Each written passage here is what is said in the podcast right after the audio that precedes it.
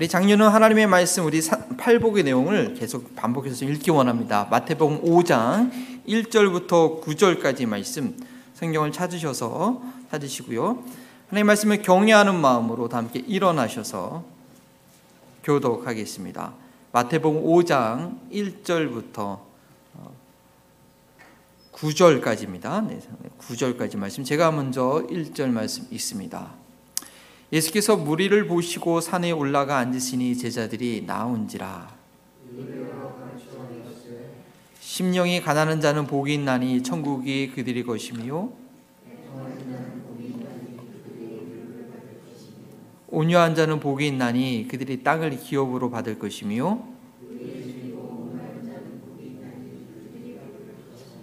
공일이 여기는 자는 복이 있나니 그들이 공일이 여김을 받을 것이며 함께 읽겠습니다. 화평하게 하는 자는 복이 있나니 그들이 하나님의 아들이라 일컬음을 받을 것이며 우리 구절만 다시 한번 읽습니다. 구절만 화평하게 하는 자는 복이 있나니 그들이 하나님의 아들이라 일컬음을 받을 것이며 아멘 살아계신 하나님은 살아계신 하나님의 말씀입니다. 자리에 앉아 주시고요. 저희가 앞으로 이제 5장 이 8복을 계속 좀 반복해서 읽을 텐데 좀 더 천천히 읽어서 그동안 함께 나눴던 내용들이 아 여기에서는 이 내용이었지를 좀 이렇게 마음에 되새길 수 있는 기회가 되었으면 좋겠습니다. 어, 우크라이나 전쟁은요 사실은 작년 말부터 예고된 그런 상황이었죠. 미국 정보부에서 이미 모든 상황들을 이렇게 수집하고 파악하고 어, 유럽의 서방에 계속 정보를 주면서 어, 경고를 했었습니다. 그리고 러시아 아, 푸틴과 우리 바이든 대통령이 계속 이렇게 어떻게 좀 외교적으로 해결해 보려고 꽤 노력을 했습니다. 그러나 양보할 수 없는 그런 조건 가운데 팽팽히 맞서다가 결국에는 그 중국 동계 올림픽 이후에 전쟁이 시작되었습니다. 어, 전쟁이 시작된 후에도 이게 어떻게 해서든지 외교적으로 좀 분쟁을 끝내기 위해서 유럽의 각국 수상들이요. 그 프랑스는 EU에 아, 속하지 않았지만 그 나토에 속하지 않았음에도 이렇게 전화를 하고 뭐 독일은 약간 좀 이렇게 그런 입장이 아니었고 하여튼 영국 수상부터 해가지고 계속 전화를 해서 평화를 모색해 봤습니다. 왜냐면 이 전쟁이 유럽의 안보하고도 직접적인 연관이 있었거든요. 나중에는 안 되니까 저 멀리 있는 이스라엘 총리와 이 터키 총리까지 막 찾아가고 전화하고 했는데도 뭐 결국은 안 되고 전쟁은 계속 한 벌써 3개월째 지속되고 있습니다. 특히 안토니오 유엔 사무총장, 유엔은 뭐였습니까? 세계 평화를 위해서 있는 그런 기관인데 이분이 러시아의 푸틴 대통령을 만나고 그 다음에 젤렌스키 그 러시아 우크라이나 대통령을 만나고 있을 때 어, 러시아가 미사일을 팍 쏘는 바람에 아주 유엔 사무총장의 위신이 아주 그냥 완전히 이그러졌었죠. 예. 어쨌든 많은 분들의 염려와 기도 가운데 이 전쟁이 세계로 확전은 되지 않았고 어, 이렇게 지금은 좀 소강 상태입니다. 곧 마무리가 될 것이라 계속 저희가 기도해야 되는데요. 그러나 이미 너무나 많은 우크라이나 어린아이들과 많은 국민들이 목숨을 잃었고 도시는 완전히 황폐해됐고 지금 그래서 곡식을 또 수출하지 못하니까 아프리카에는 지금 기아 때문에 너무 힘든 상황 가운데 있습니다. 이렇게 많은 각 나라의 수상들이 노력을 했는데 과연 이 화평 이 전쟁을 막을 만한 그런 화평케 하는 사람은 과연 없었던 것인가? 볼륨 조금만 낮춰주시겠습니까? 좀 파울링 생겨서 볼륨을 약간만 낮춰주시면 좋겠습니다. 네. 물론 좋은 설레도 있었습니다. 여러분 기억하실지 모르겠지만 1994년도였죠. 이 한국에 계신 분들은 잘 못 느꼈을 텐데 아마 그때 미국에 계신 분들은 아셨을 거예요. 한국이 전쟁이 난다. 큰일 났다. 한국에 있는 가족들 빨리 들어와야겠다. 뭐 그때 난리였죠. 왜냐면 이제 한참 북한이 이제 핵을 막 개발하고 핵그 갈등이 있을 때였습니다. 그때 이 기록에 보면요. 이미 미국의 클린턴 대통령이 작전 계획 5027 쫙 계획이 다 됐어. 그래가지고 그 북한에 있는 핵시설을 정밀 타격, 확전은 되지 않고 그냥 고구만 정확하게 타격하려고 이제 명명령 내리면 끝나는 상황이었단 말이에요. 예. 아, 그럴 때 우리 그때 김영선 대통령이었죠. 어우 절대 안 된다. 그러면 안 된다고 막 말리기도 하고 결국 그 미국의 그 전 카터 대통령이 북한에 개인 자격으로 방문했습니다. 김일성이 이 하트를 좀 좋아했나 봐요. 개인적으로 방문해 가지고 어떻게 대화를 해서 김영삼 대통령하고 정상회담도 하기로 하고 북한의 경제 제재 클린턴 대통령한테는 좀 봐주라 해 가지고 경제 제재 해제하고 결국 김일성은 핵 개발 포기해 가지고 그때 간신히 전쟁의 위기에서 벗어났습니다. 예. 이 지미 카터 미국의 제 39대 대통령이 아니었습니까? 이분은요 재임 기간 중에는 이게 외교 정책이 이게 평화 이런 거 하는 바람에 이게 뭐 경제도 어려워지고 뭐 이란 이라크 이란의 그 인질 사건도 생겨가지고 인기가 없었어요. 그리고 이제 재임은 못했죠. 아 그런데 퇴임 이후에 아, 더 인기가 있고 인정받는 그런 대통령입니다. 그래서 2002년에는 노벨 아, 평화상도 받았는데요. 이분이 국제 분쟁 해결사라는 그런 별명이 있었습니다. 아, 재임 시설에 그 이집트와 이스라엘 분쟁 이거를 해결하신 분이고, 그 IT 쿠데타 아, 또 중국과의 국교 정상화도 이루었고 퇴임 이후에는 북핵의 문제나 IT의 구테타 해결, 또 팔레스타인의 안정을 위해서 이분은 참 기여한 역할이 많습니다. 지금은 97세 고령이십니다. 말도 거의 하기 힘드신데 아, 만약 이분이 지금도 이렇게 활동할 수 있는 그런 상황이었다면 이 러시아와 우크라이나 전쟁이 아, 일어나지 아, 일어나지 않을 수 있지 않을까 하는 그런 아쉬움이 있습니다. 잘 아시겠지만 이분은 평생 주일학교 교사로 섬기는 아주 신실한 그런 어, 그리스도인이죠.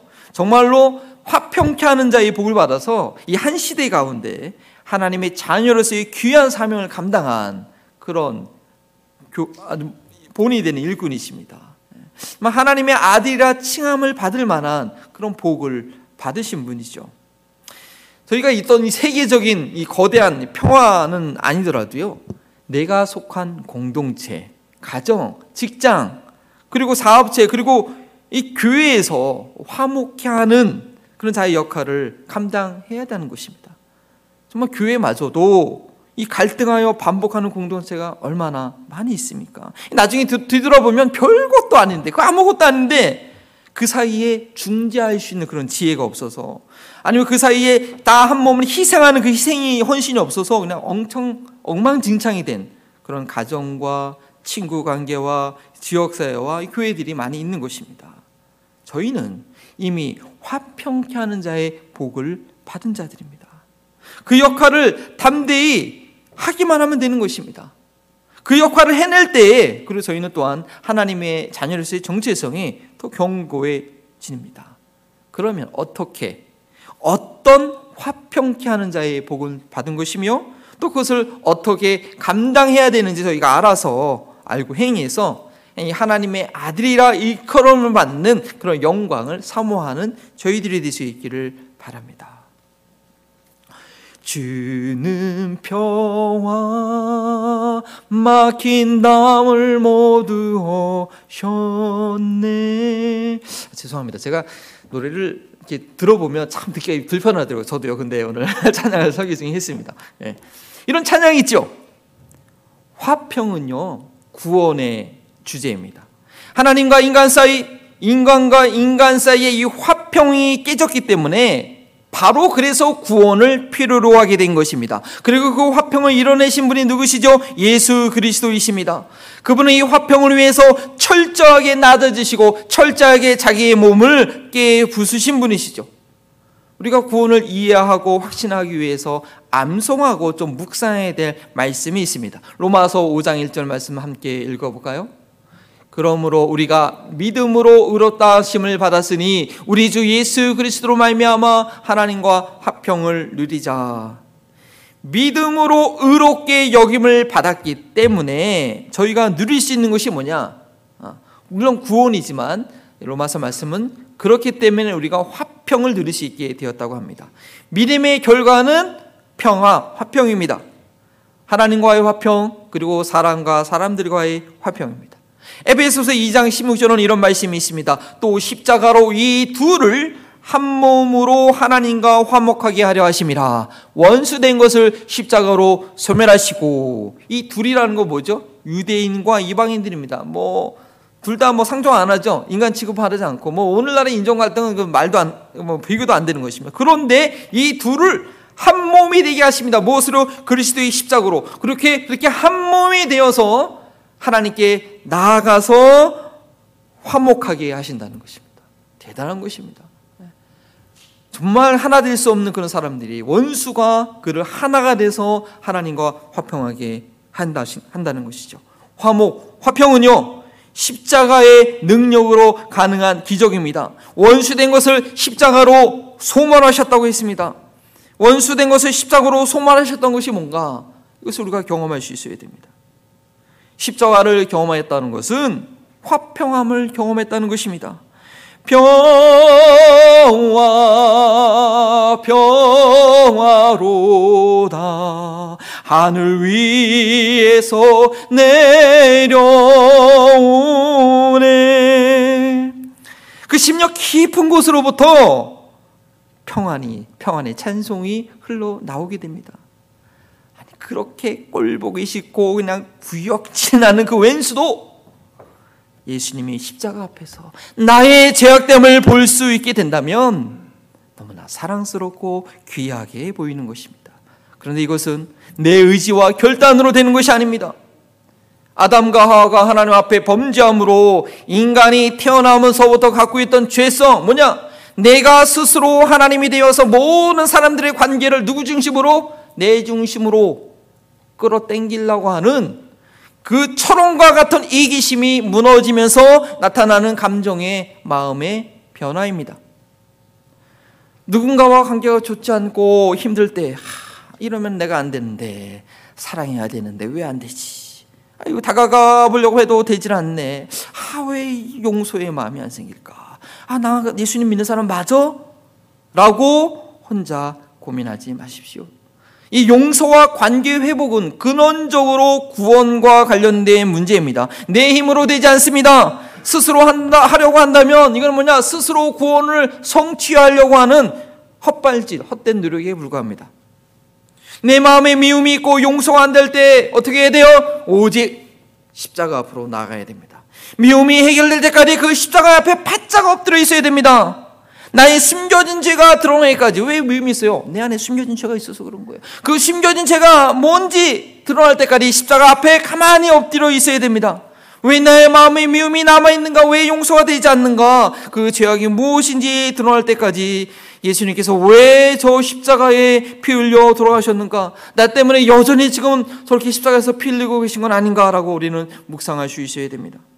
그리고 그 고뇌의 시간이 지난 후에 십자가로 인하여 나의 마음에 변화가 생겼는데 아 그렇구나 내가 그 말 한마디 때문에 내가 알지 못하고 한 그 행동 때문에 그랬었구나 아, 내 죄 때문에 그렇구나 라고 십자가를 통해서 자기 모습을 보게 돼서 마음에 변화는 생겼는데 근데 상대방에 대해서 내가 이제 좀 부드러운 이해력이 마음에 생겼는데 근데 만일 상대방은 여전히 나에 대해서 적대적이라면 우리는 어떻게 해야 됩니까? 참 어떻게 해야 됩니까? 잠언 16장 7절 말씀 이 말씀을 꼭 기억하시기 바랍니다. 우리 함께 읽어볼까요? 네, 없습니까? 네, 제가 아, 제가, 제가 읽어드리겠습니다. 사람 행위가 여호와를 기쁘시게 하면 사람의 원수라도 그와 더불어 화목하게 하시니라. 사람의 행위가 하나님을 기쁘시게 하면 누구요? 그 원수라도 하나님께서 그 원수와 화목하게 만드시는 것입니다. 하나님께서 그 마음의 문을 열어 주시기를 기대하고 좀 기다려야 됩니다.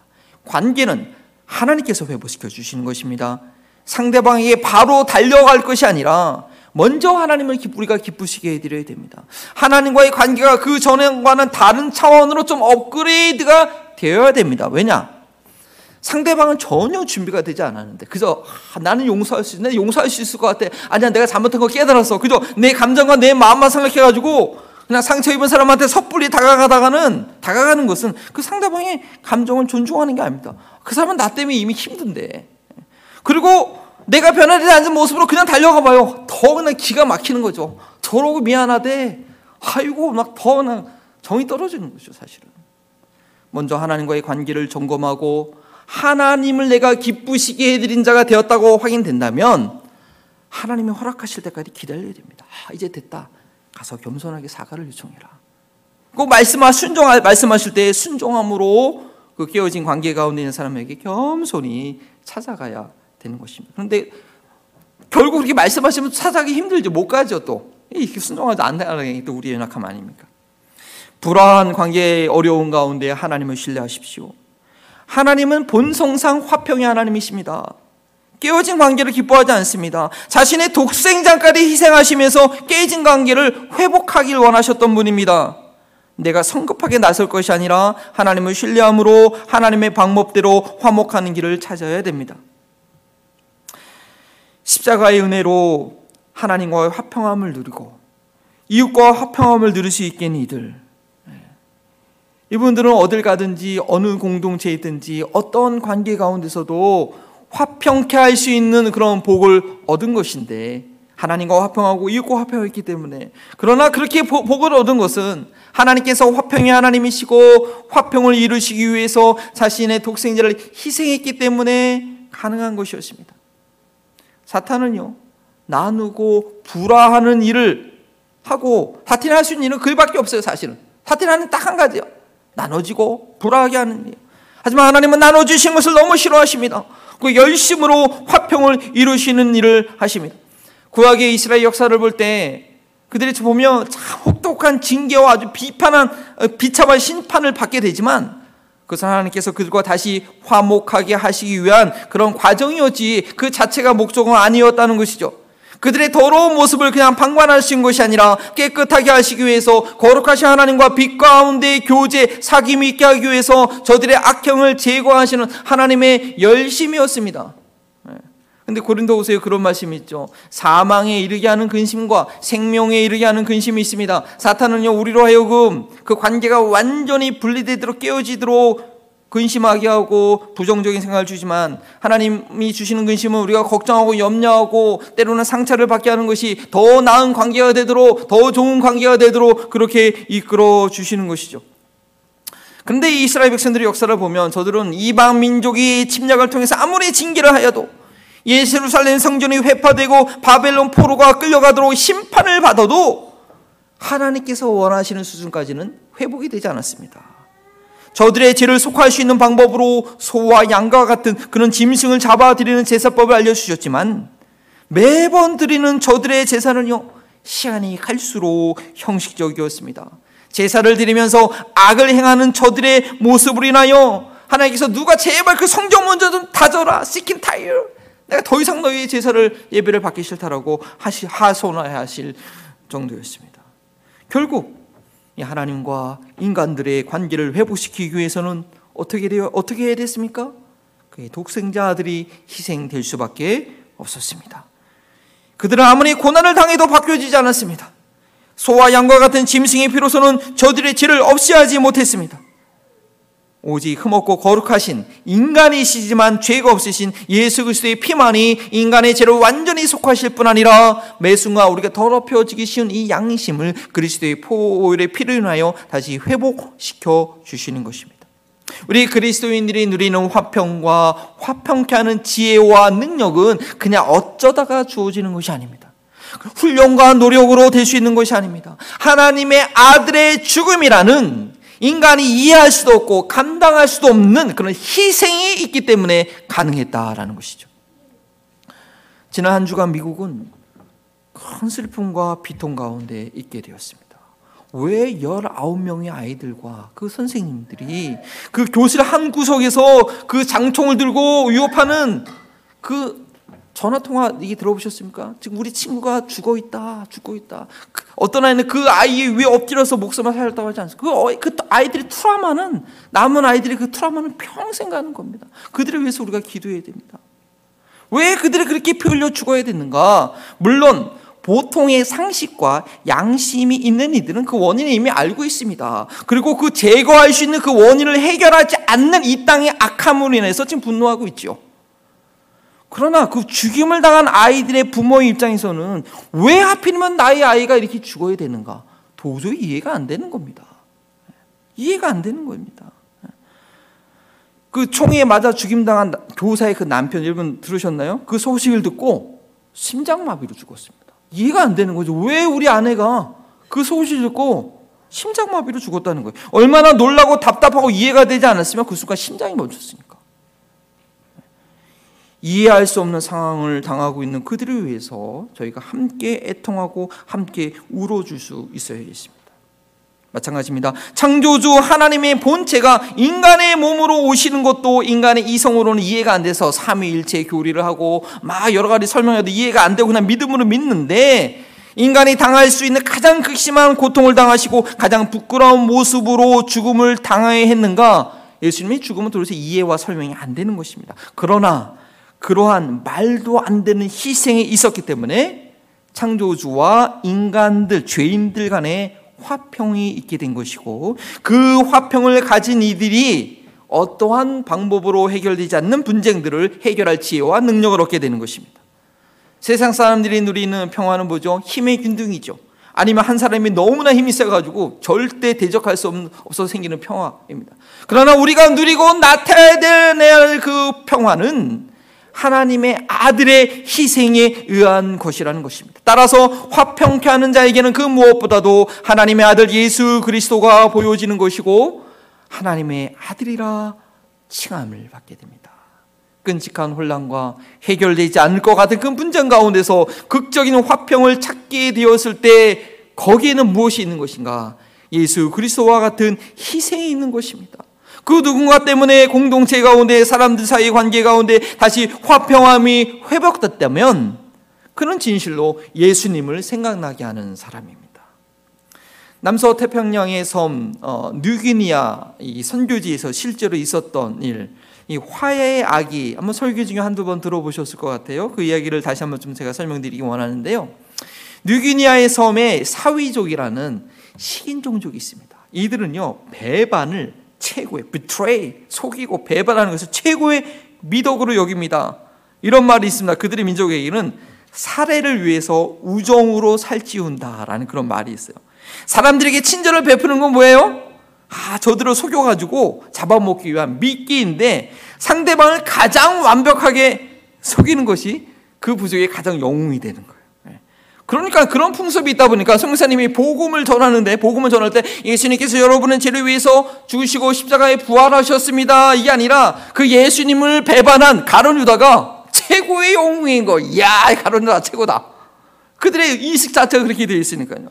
아이 그러니까 이 복음을 전에도 이게 제대로 이해가 안 돼요. 그래서 우리가 말씀을 들을 때 복음을 이해할 때 내가 갖고 있는 기존 생각과 이 감정들이 뭔가 이거를 좀 잘 이해해야 될 필요가 있고 이 복음이 왜곡되지 않도록 해야 되죠. 근데 성교사님이 이 부족들을 가만히 살펴보니, 살펴보니까 독특한 거 있어요. 자기 자식을 그렇게 끔찍이 여겨요. 그것이 끔찍해요. 그래서 이 부족들 가운데도 서로 서로 안 믿거든요. 맨날 싸우고 한 사람 더 집어 사바 사먹는 게 이들의 일인데 서로 간에 평화를 이루는 부족이 있어요. 평화를 이루는 그런 방법이 있어요. 왜냐? 자기 부족의 애를 서로 막, 막 교환하는 겁니다. 그리고 교환할 때 그 부모는 아래 자서로 지나갑니다. 아, 내 아기가 절로. 근데 그렇게 서로의 아기를 교환하고 그들을 잘 양육하는 동안에는 서로 믿는 거예요. 그, 그걸 믿는 거예요. 아, 그래서 그 아기가 죽으면 안 되니까. 예. 그래서 그들이 갖고 있는 그게 신뢰의 방법이라고 합니다. 그리고 그 아기를 이 사람들은 아, 화해의 악이라고 부르면서 전쟁이 일어나지 않도록 그 상대방 부족의 아주 잘 양육해 준다고 합니다. 그래서 성교사님이 이들의 이런 풍습의 근거에서 복음을 이해할 수 있도록 다시 설명을 했어요. 어떻게 냐 하나님께서 죄인들과 화해하기를 너무나 원하신다. 그래서 하나밖에 없는 그 아기를 독생자를 우리 인간들에게 맡겨 주셨다고 하는 거예요. 아, 그러니까 이 식인종들이 이해를 하는 거예요. 아, 예수님이 왜 이 땅에 오셨는지 이제 이해가 팍 되는 거예요. 그리고 절실하게 마음으로 받아들인 거예요. 그리고 인간들이 그 예수님을 십자가에서 죽인 게 정말 나쁜 일이라고. 왜냐면 그 사람들은 상대방의 부족과 아기를 정성을 다해서 키우거든요. 그걸 죽인 거니까. 그건 정말 인간들이 나쁜 거다. 아, 그리고 그게 누구 때문에 예수님 죽었다? 바로 우리의 죄 때문에 예수님이 죽었다는 것을 깨닫고 나니까 이들이 회개하게 되었다는 것입니다. 이 그들에게 화해의 아기를 죽이는 일은 가장 끔찍한 일이었던 것이죠. 사회적은 예수님께서 이 화해의 악이라는 것이 너무나 이해가 잘 되었고 이 예수님 때문에 하나님과 인간 사이 또 인간과 인간 사이에 화평이 유지된다는 것을 아주 확실하게 믿었던 것이죠. 예수 그리스도는 화평의 평화의 왕이십니다. 그가 있는 곳에는 언제든지 화평함이 있습니다. 화평케 하는 자는 바로 그 예수 그리스도와 함께 있는 자이며 그 예수님을 드러내는, 자, 드러내는 자입니다. 그리고 그들 역시 하나님의 자녀로서 예수님처럼 하나님의 아들이라는 그런 놀라운 칭함을 받게 됩니다. 누가 감히 하나님의 아들이다. 구약 시대 하나님의 아들은 메시아를 얘기하는 것입니다. 예수님께서 신약 시대에 내가 하나님의 아들이라고 했으니까 돌로 맞을 뻔했죠. 화평케 하는 자는 예수님과 같은 하나님의 아들이라 칭함을 받게 되는 것입니다. 영접하는 자, 곧 그 이름을 믿는 자들에게는 하나님의 자녀가 되는 권세를 주신다고 약속하셨습니다. 저희가 정말 예수님을 영접한 하나님의 자녀라고 한다면 언제 어디서나 화평하는 일을 위해서 우리는 힘쓸 수 있어야 됩니다. 저희가 이루어야 될 화평은 세상이 추구하는 것과 다르기 때문에 예수 그리스도처럼 자기의 희생에 의한 것이기 때문에 그 누구와도 그 어떤 원수와도 우리는 화평을 추구할 수 있습니다. 세상의 화평은 뭐죠? 똑같이 힘을 키우고 저 사람이 좀 이렇게 수준이 되면 나도 그 수준에 맞춰져서 말이 되는 거고 그죠? 아니면 아예 길을 눌려가지고 나한테 찍스를 못하게 만드는 이게 세상 사람들이 화평이라고 한다면 우리 그리스도인의 화평은 아니라는 거죠. 내가 죽어주는 거죠. 그렇기 때문에 원수도 사랑할 수 있는 것입니다. 산상수 말씀에 마태복음 5장 44절이죠. 함께 읽어볼까요? 너희 원수를 사랑하며 너희를 박해하는 자를 위하여 기도하라. 라는 그런 명령입니다. 명령. 우리가 이 명령을 어떻게 순종할 수 있겠습니까? 바로 화평케 하는 자의 목을 적극적으로 실행하는 것입니다. 나에게 잘 대해준 사람에게 친절하게 대하고 잘 지내는 것, 그 누구나 다 할 수 있죠. 그 못하는 사람은 그 정말 이상한 사람이죠. 예. 나를 사랑하고 나를 존중해 여겨주는 사람 사랑하는 것, 아, 이거 하나님의 사랑을 몰라도 누구나 다 할 수 있는 것입니다. 주님께서 그렇게 말씀하시지 않았습니까? 그러나 저희가 화평케 하는 그 사명을 감당해야 되는 것은 누구라고요? 나를 미워하고 나를 모해하고 나를 저주하는 그 사람과 우리는 화평케 하는 일을 해야 되는 것입니다. 저희의 힘은 할 수 없지만 예수님께서 주시는 평안함을 가지고 예수님 안에서 누리는 하나님과의 화평한 관계를 의지하여 어떻게 할 때요? 하나님을 기쁘시게 해드릴 때 하나님께서 그 관계를 회복시켜 주시는 것입니다. 아까 잠언 말씀이었죠. 저희 힘으로 할 수는 없지만 하나님께서 해주시는 것입니다. 원수를 두려워하여 움직일 필요가 없습니다. 숨어 있을 필요가 없습니다. 저희는 이미 그리스도 안에서 하나님과 화목을 누리면서 믿음으로 하나님을 기쁘시게 해드리는 자입니다. 그렇기 때문에 그 하나님을 보러 보며 나아갈 때 그 어떤 원수라도 그 어떤 미움의 화수를 쏘는 사람이 있더라도 우리는 우리 화평의 지경을 하나님으로 인하여 하나님과 누리는 화평으로 인하여 확장시킬 수가 있는 것입니다. 화평케 한 자의 복을 저희가 적용해야 될 것은 또 멀리 있는 원수뿐 아니라 가장 가까이에 있는 가족 관계에서부터입니다. 예수님께서는 뭐라고 말씀하셨죠? 사람의 원수가 누구요? 자기 집안 식구라고 경고하셨습니다. 특별히 저희는 부부 관계 가운데 화평을 유지하는 자가 되어야 합니다. 인간관계 사이에 화평함이 어디서 가장 먼저 깨졌느냐? 부부 관계에서 깨졌습니다. 복음으로 인해서 가장 먼저 회복되어야 될 관계는 부부 관계입니다. 예수님의 말씀 산산순 5장 마태복음 5장 32절에 이런 말씀이 있습니다. 누구든지 음행한 이유 없이 아내를 버리면 그는 그로 간음하게 하며 누구든지 버림받은 여자에게 장가가는 자도 간음함이라고 했죠.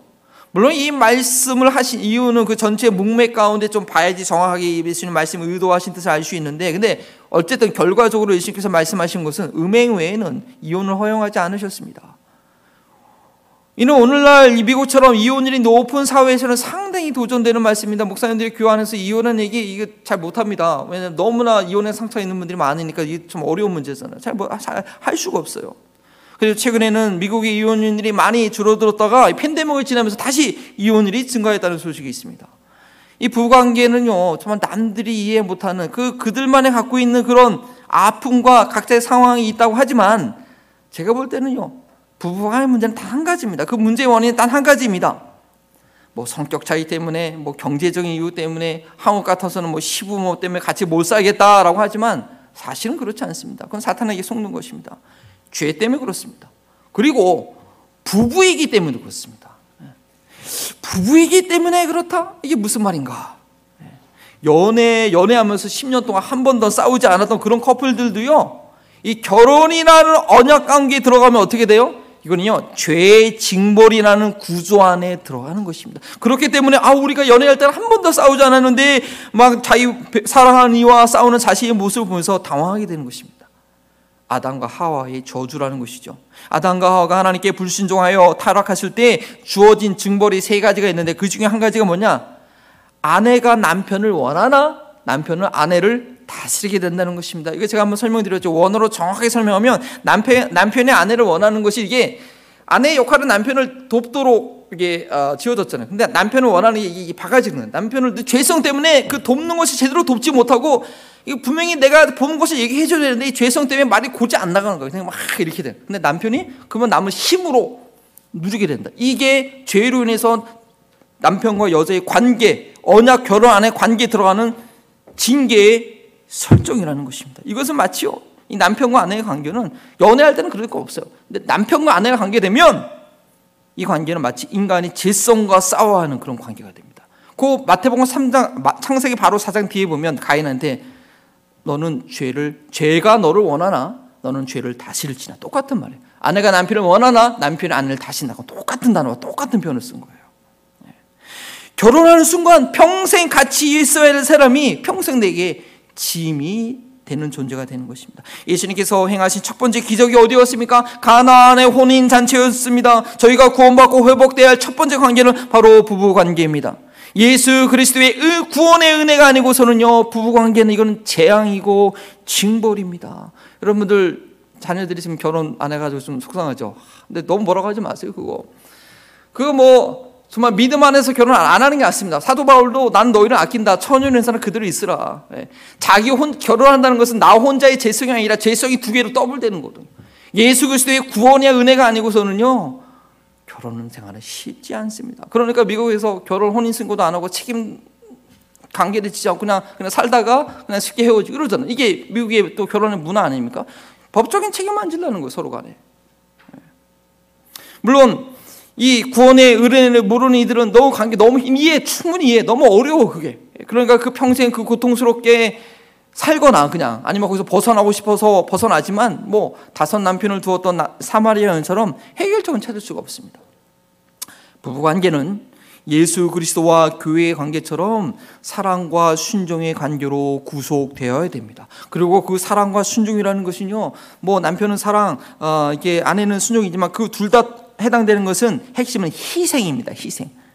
남편의 아내를 사랑하는 것은 자신의 감정과 의지가 아니라 그리스도께서 교회를 위해서 목숨을 내어준 그 희생이어야 합니다. 아내가 남편에게 순종하는 것은 포기의 희생이 없이는 절대 가능하지 않습니다. 남편이 잘못되고 남 뻔히 보이고 어떻게 순종해요? 내가 죽었다는 희생만이 있을 때 순종이 가능한 것입니다. 이 희생이 화평을 이루게 하는 것입니다. 예수 그리스도와 함께 죽은 자만이 이 희생을 감당할 수 있습니다. 저희가 받은 화평케 하는 자의 복은 가정에서부터 특별히 남편과 아내의 관계에서부터 적용되어야 됩니다. 세상은요. 결혼이 외로움을 달래주고 안정감을 주고 내가 원하는 행복을 주는 그런 아주 로맨틱한 해결책이라고 속이지만 성경은요 인류가 처음부터 시작될 때부터 이 결혼 관계는 깨진 관계였고 그 가운데는 많은 고통이 있을 것을 암시하고 징벌로서 암시하고 있는 것입니다. 하나님의 자녀된 구원의 은혜가 없이는 이 화평함을 경험할 수 없는 거예요. 부부 관계 가운데 제일 먼저부터 부부 관계 가운데 화평케 한 자의 그 사명을 감당해야 되는 것입니다. 말씀을 정리합니다. 저희는 팔복 중에서 사명의 복에 대해서 말씀드리고 있습니다. 첫 번째는 국민이 여기는 자의 복, 두 번째는 마음이 청결한 자의 복, 세 번째는 화평케 하는 자의 복이었습니다. 우리는 화평케 하는 그런 사명을 잘 감당해야 됩니다. 세상 사람들이 하는 그런 화평이 아니라 우리가 하나님의 자녀로서 갖고 있는 화평은 나를 미워하는 원수와 화평할 수 있는 것이며 우리 가장 가까이에 있는 우리 가족들 우리 그리스도인이라고 한다면 부부하게 좋아야 됩니다. 그게 가장 문제입니다. 그리고 나와 평생 같이 하는 그 와이프 아내 배우자와 화평함을 누릴 수 있는 그런 진리가 있습니다. 우리 목사님들 목회 잘 하시는 분들은요 목회다 스트레스 받으면 사모님과 재밌게 노는 거예요. 그게 제일 좋은 방법이에요. 예. 화평함이 필요하다는 것은요. 궁극적으로 구원을 필요로 하는 말이고 하나님의 자녀된 모습을 보여주는 것입니다. 이번 한 주간 내가 하나님의 자녀가 되었기 때문에 그 확신이 있다고 한다면 화평한 복을 우리가 받았으므로 나를 미워하는 원수를 위해서 한 번 더 기도해주고 지난주에 아내를 위해서 헌신하지 아, 배우자를 위해서 헌신하지 못했던 그 헌신을 이번 한 주간 실천할 수 있는 은혜가 우리 모두에게 있기를 주의 이름으로 축원합니다. 우리께 다 함께 일어나서 우리에게 주시고 화평을 감사함으로 찬양으로 높이겠습니다. 내 영혼의 깊은 데서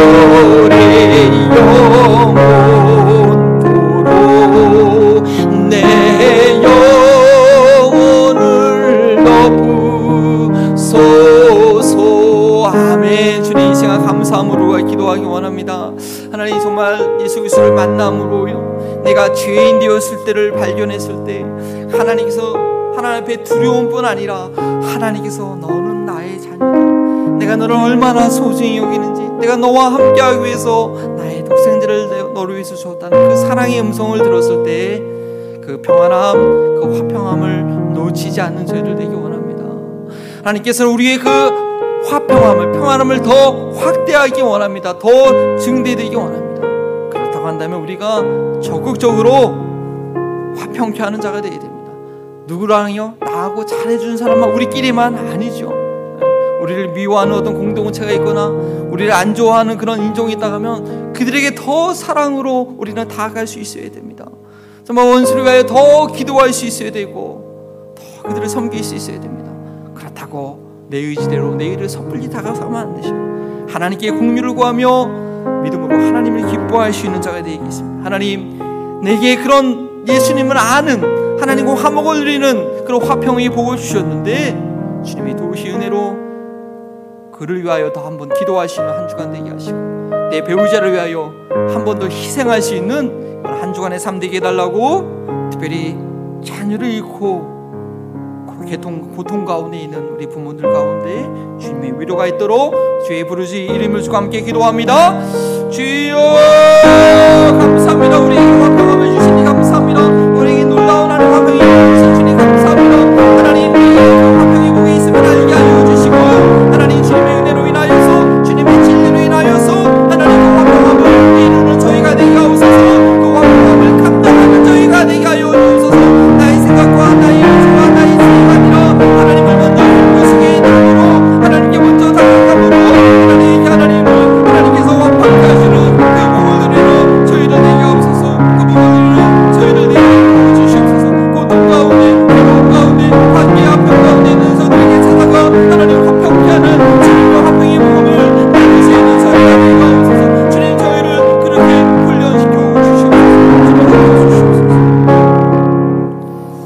하나님 정말 나 자신이 싫고 내 옆에 있는 모든 사람들이 싫고 짜증나고 원망만 있던 나의 삶 가운데 주님 주권적으로 찾아와 주셔서 나를 사랑하고 하게 되고 이웃을 사랑하고 하나님을 사랑할 수 있는 그런 존귀한 자로 저희를 불러주시니 얼마나 감사한지요. 참으로 저희에게는 화평케 하는 그런 복이 있는 자임을 확신하고. 하나님 그러나 주님의 뜻을 알지 못하고 그저 나를 좋아하는 사람만 나와 맞는 사람만 그 안에 있기 때문에 하나님께서 내게 얼마나 놀라운 화평의 능력을 주신지 경험하지 못하고 살아가는 저희들이 아니었습니까? 때로는 이유 없이 직장에서 가정에서 배우자에게 미움을 당하고 어려움을 당한다 할지라면 하나님께서 그 화, 우리에게 주신 화평의 능력이 얼마나 크고 그 능력을 보여주시기 위한 하나님의 은혜인지 알고 그 어려움 미움의 그 왕, 따돌림의 그 고난을 감사함으로 감당하는 죄를 되게 하시고 더욱더 우리 하나님을 기쁘시게 해드린 일에 집중할 수 있는 저희 삶 되게 하여 주시옵소서. 하나님 주님께서 말씀하시듯 예물들 중에 원망받을 일이 생각나가도 먼저 구하고 화목하라고 했는데 오늘 말씀 가운데 나로 하여금 깨닫게 하신 것이 있다면 이 드려진 예물이 주님께서 흠양하시는 것이 될 수 있도록 주님 도와주셔서 화평함의 복을 누릴 수 있는 한 주간 삶 되게 하옵소서. 한 주간의 직장에서 가정에서 사업장에서 누구 누구를 만나든지 주님 나의 입술을 지켜 주시고 나의 마음을 지켜 주셔서 화평케 하는 사명을 내게 주셨음을 기억하는 저희들 되게 하여 주옵소서. 출타 중에 있는 모든 우리 한마음머리 동성교회 성도들 주님께서 지켜주시고 보호하실 걸 믿으며 감사함으로 예수님의 이름으로 기도합니다. 아멘 희생으로 화평의 사명을 감당하신 예수 그리스도의 은혜와 화평을 위하여 독생자를 희생하신 성부 하나님의 사랑하심과 모든 깨어진 관계를 회복시키시고자 지금도 우리 안에 역사하시는 성령 하나님의 감화 감동하심이 화평케 하는 자의 복을 가지고 삶의 자리에서 화목의 대사가 될 것을 다짐하는 우리 사랑하는 한마음 버린 동교의 모든 성도들, 성도님들과 이 지역사회와 자녀를 잃고 배우자를 잃고 어찌할지 모르는 저들 가운데 화평의 사람들을 보내주셔서 위로하시기를 예수 그리스도 이름으로 축원하옵나이다.